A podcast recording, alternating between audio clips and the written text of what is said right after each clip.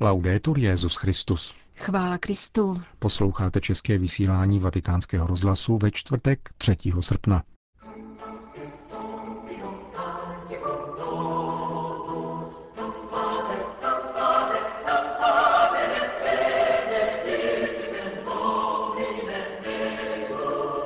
Státní sekretář svatého stolce zaslal poselství na výroční zasedání Kolumbových rytířů. Indonéský sultán přivítal účastníky Dne azijské katolické mládeže. Dovolená je ušlechtilý čas, stojí v poselství ke Světovému dni cestovního ruchu, vydaném Vatikánským úřadem pro službu integrálnímu lidskému rozvoji. To jsou hlavní témata našeho dnešního pořadu, kterým provázejí Milan Glázer a Jana Gruberová.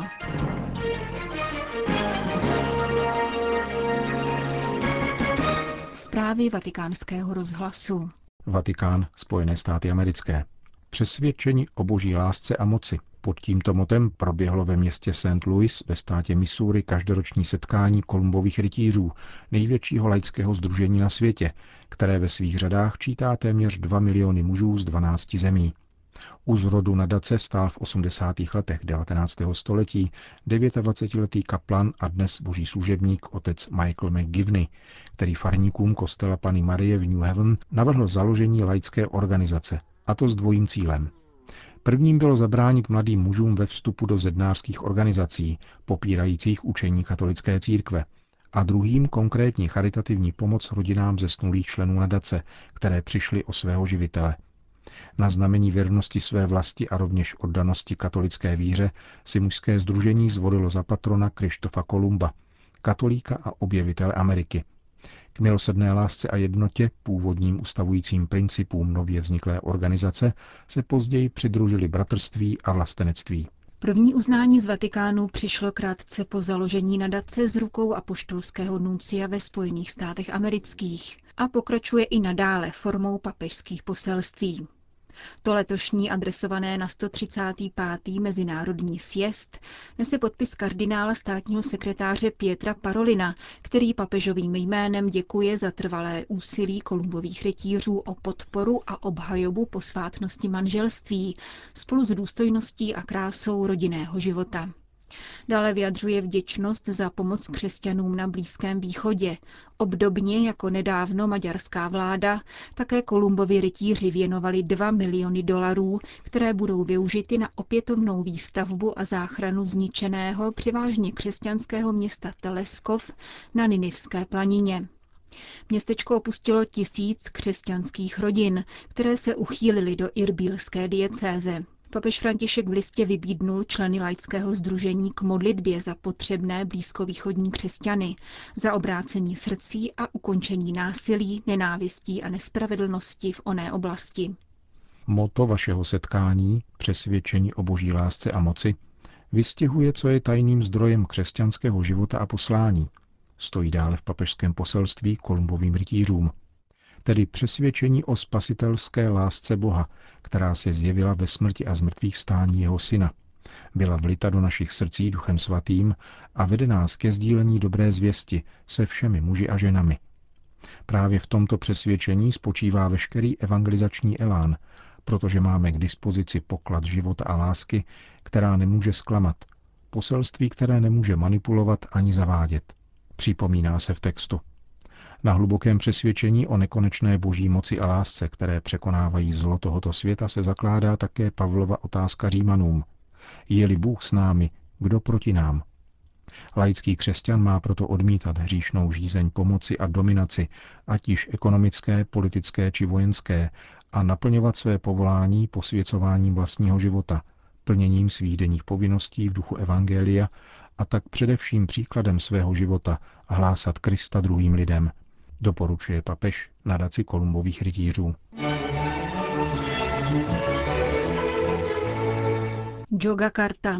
Zvuky tradiční javanské hračky otok otok, srovnatelné s naší hřechtačkou, avšak vyrobené z bambusového dřeva, včera oficiálně zahájili Den azijské katolické mládeže, organizovaný Federací azijských biskupských konferencí, kterému předcházel pobyt v indonéských diecézích. Na pódiu kongresového centra v Jogakartě, posledním sultanátu v Indonésii, dřevěný nástroj rozezvučil současný sultán Hamenku Buvoko X. Nejvyšší představitel státní a náboženské islámské moci v této oblasti ostrova Jáva se k mladým katolíkům zachoval opravdu velkoryse.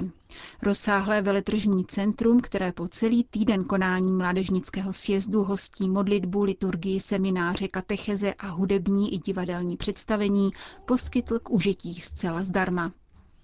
Dostal tak tradici svého města, ve kterém se předkoloniální sultanát snoubí s náboženskou a kulturní pluralitou a otevřeností. V Jogakartě, zkráceně nazvané Jogja, působí více než 60 státních a soukromých univerzit a řada dalších akademických institucí. Její četná náměstí, knihovny, chrámy, ale také bary a ulice zalidňují mladí lidé z celé Indonésie – Chceme mladým lidem z Ázie a z celého světa ukázat, že Indonésie je bezpečná země a že dialog vítězí nad hrozbou extrémismu, prohlásil předseda indonéského episkopátu Monsignor Ignácius Suhario v úvodu Azijského dne katolické mládeže. Zahajovací mši svatou, které se účastnilo více než 2000 mladých katolíků z 21 azijských zemí, ale také jejich muslimští vrstevníci, 50 biskupů, včetně šesti kardinálů a 158 kněží, sloužil kardinál Patrick de Rosario z bangladešské dáky, který pro naše mikrofony uvedl. Myslím, že hlavní důležitost tohoto setkání spočívá v tom, že mladí lidé skutečně aktivně svědčí o hodnotách Evangelie a své kultuře. Scházejí se, aby tyto hodnoty ve veliké otevřenosti sdíleli a odnesli si novou inspiraci, v Ázii prožíváme ideologický kolonialismus a někdy máme pocit, že už jsme o své hodnoty přišli. Když se ale azijští mladí lidé všichni společně sejdou, uvědomí si své bohatství, poznají svědectví Evangelia v jiných zemích a situacích. Volba Indonésie jako země s největší muslimskou většinou na světě byla velmi dobrá. Většina jejich obyvatel se hlásí k islámu ale zároveň všichni sdílejí kulturní identitu a principy státní filozofie Pankasila, které jsou univerzální a zbližují lidi mezi sebou. Věřím, že v zemi, která se stále silněji militarizuje a prožívá hrozbu terorismu, nelze ignorovat tyto kulturní prvky a kulturní stotožnění. Uvedl pro zvláštního korespondenta vatikánského rozhlasu v indonéské Jogakartě kardinál Patrick de Rosario. Vatikán. Dovolená je ušlechtilý čas a dobou přidané hodnoty k vlastnímu životu i životům druhých lidí. Nesmí se proto stát záminkou k nezodpovědnému chování a bezohlednému využívání cizích zdrojů, píše kardinál Peter Turkson v poselství ke Světovému dni cestovního ruchu, které letos poprvé vydává nový vatikánský úřad pro službu integrálnímu lidskému rozvoji. Zmíněný Světový den připadá na 27. září a byl vyhlášen roku 1979 na připomínku přijetí stanov Světové organizace cestovního ruchu, jedné z agentur Organizace spojených národů, sídlící v Madridu. Podle ganského kardinála se církev nemůže vyhýbat pojednání turistického fenoménu, neboť je přesvědčena, že není nic opravdu lidského, co by nenašlo odezvu v srdcích kristových učedníků.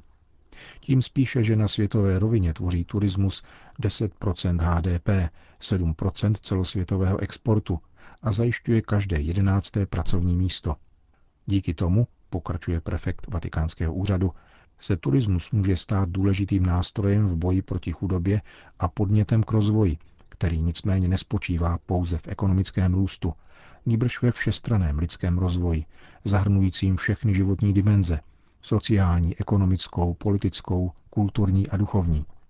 Světový den cestovního ruchu se letos zaměřuje na téma udržitelného turismu, který vyžaduje zodpovědnost a respekt vůči životnímu prostředí a okolnímu společensko-kulturnímu kontextu. Jak poznamenává kardinál Turkson, církev v tomto ohledu raději mluví o turismu s lidskou tváří, který se uskutečňuje v projektech komunitní, solidární či kooperativní turistiky – a ve zhodnocování uměleckého dědictví, které je skutečnou cestou krásy. Prefekt Úřadu pro službu integrálnímu lidskému rozvoji pak na několika řádcích zhrnuje učení katolické církve o všestraném rozvoji člověka podle Evangelia.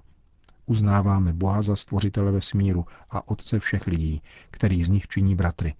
Stavíme do středu člověka a uznáváme důstojnost každého jedince a jeho vztahování k ostatním. Sdílíme princip společného osudu lidské rodiny a všeobecné určení pozemských statků. Ze všech těchto důvodů člověk nejedná jako majitel, nýbrž jako odpovědný správce, uzavírá kardinál Tarkson.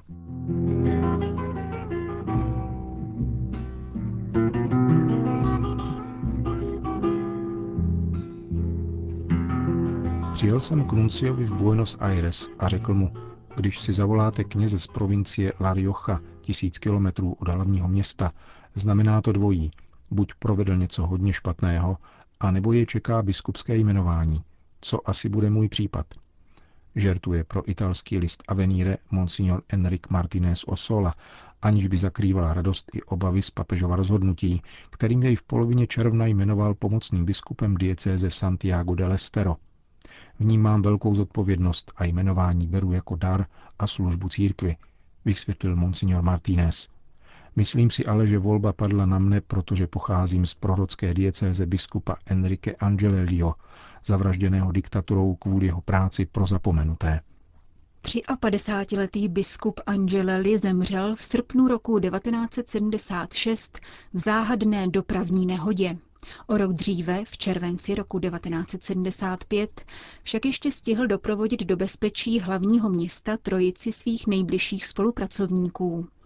Seminaristů Miguela Lasivity, Carlose Gonzálese a Enriqueho Martínéze, dnešního biskupa pod oficiální záminkou, že nadaní mladí muži budou studovat v prestižní jezuitské koleji, je svěřil člověku, kterému důvěřoval, tehdejšímu provinciálovi jezuitského řádu, otci Jorgému Máriovi Bergoliovi. Pro trojici ukrývaných následovaly těžké časy. I hned po jejich odchodu do ústraní se totiž režim začal vybíjet na církvi blízké chudým. V následujícím roce byla zavražděna pětičlená palotinská komunita San Patricio z Buenos Aires. Beatifikační řízení u těchto tří kněží a dvou seminaristů bylo otevřeno v roce 2005. A v jejich domovské diecézi La Rioja na severovýchodě Argentiny se obětí diktatury stali blízcí spolupracovníci biskupa Angeleliho františkán otec Carlos de Dios Murias a francouzský kněz Gabriel Longeville, u kterých byl proces beatifikace zahájen v roce 2011. A dále 38-letý laik a otec tří dětí Venceslao Pedernera a konečně i samotný biskup Angeleli. Stalo se to 4. srpna 1976, vzpomíná monsignor Martinez. A otec Bergoglio nebyl v koleji.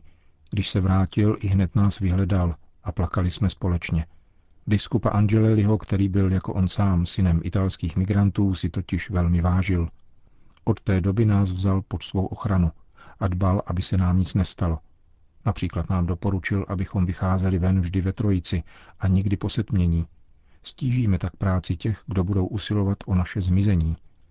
Tři seminaristé strávili v jezuitské koleji hodně času a, jak dodává nový argentinský biskup, Nemohlo jim tedy uniknout podivné střídání velmi nepravděpodobných účastníků duchovních cvičení, kteří buď se trvali dlouhé měsíce, anebo naopak mizeli stejně tak tajemně, jako se objevili.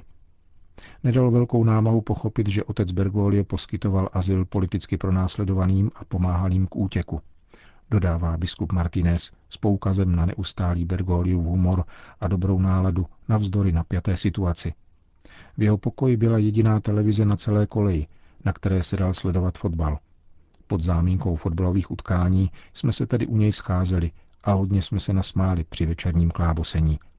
Měl dar naprostého klidu a vyrovnanosti, které přenášel na druhé. Po 42 letech se to nezměnilo. Uzavírá pro deník italské biskupské konference monsignor Enric Martinez Osola. thank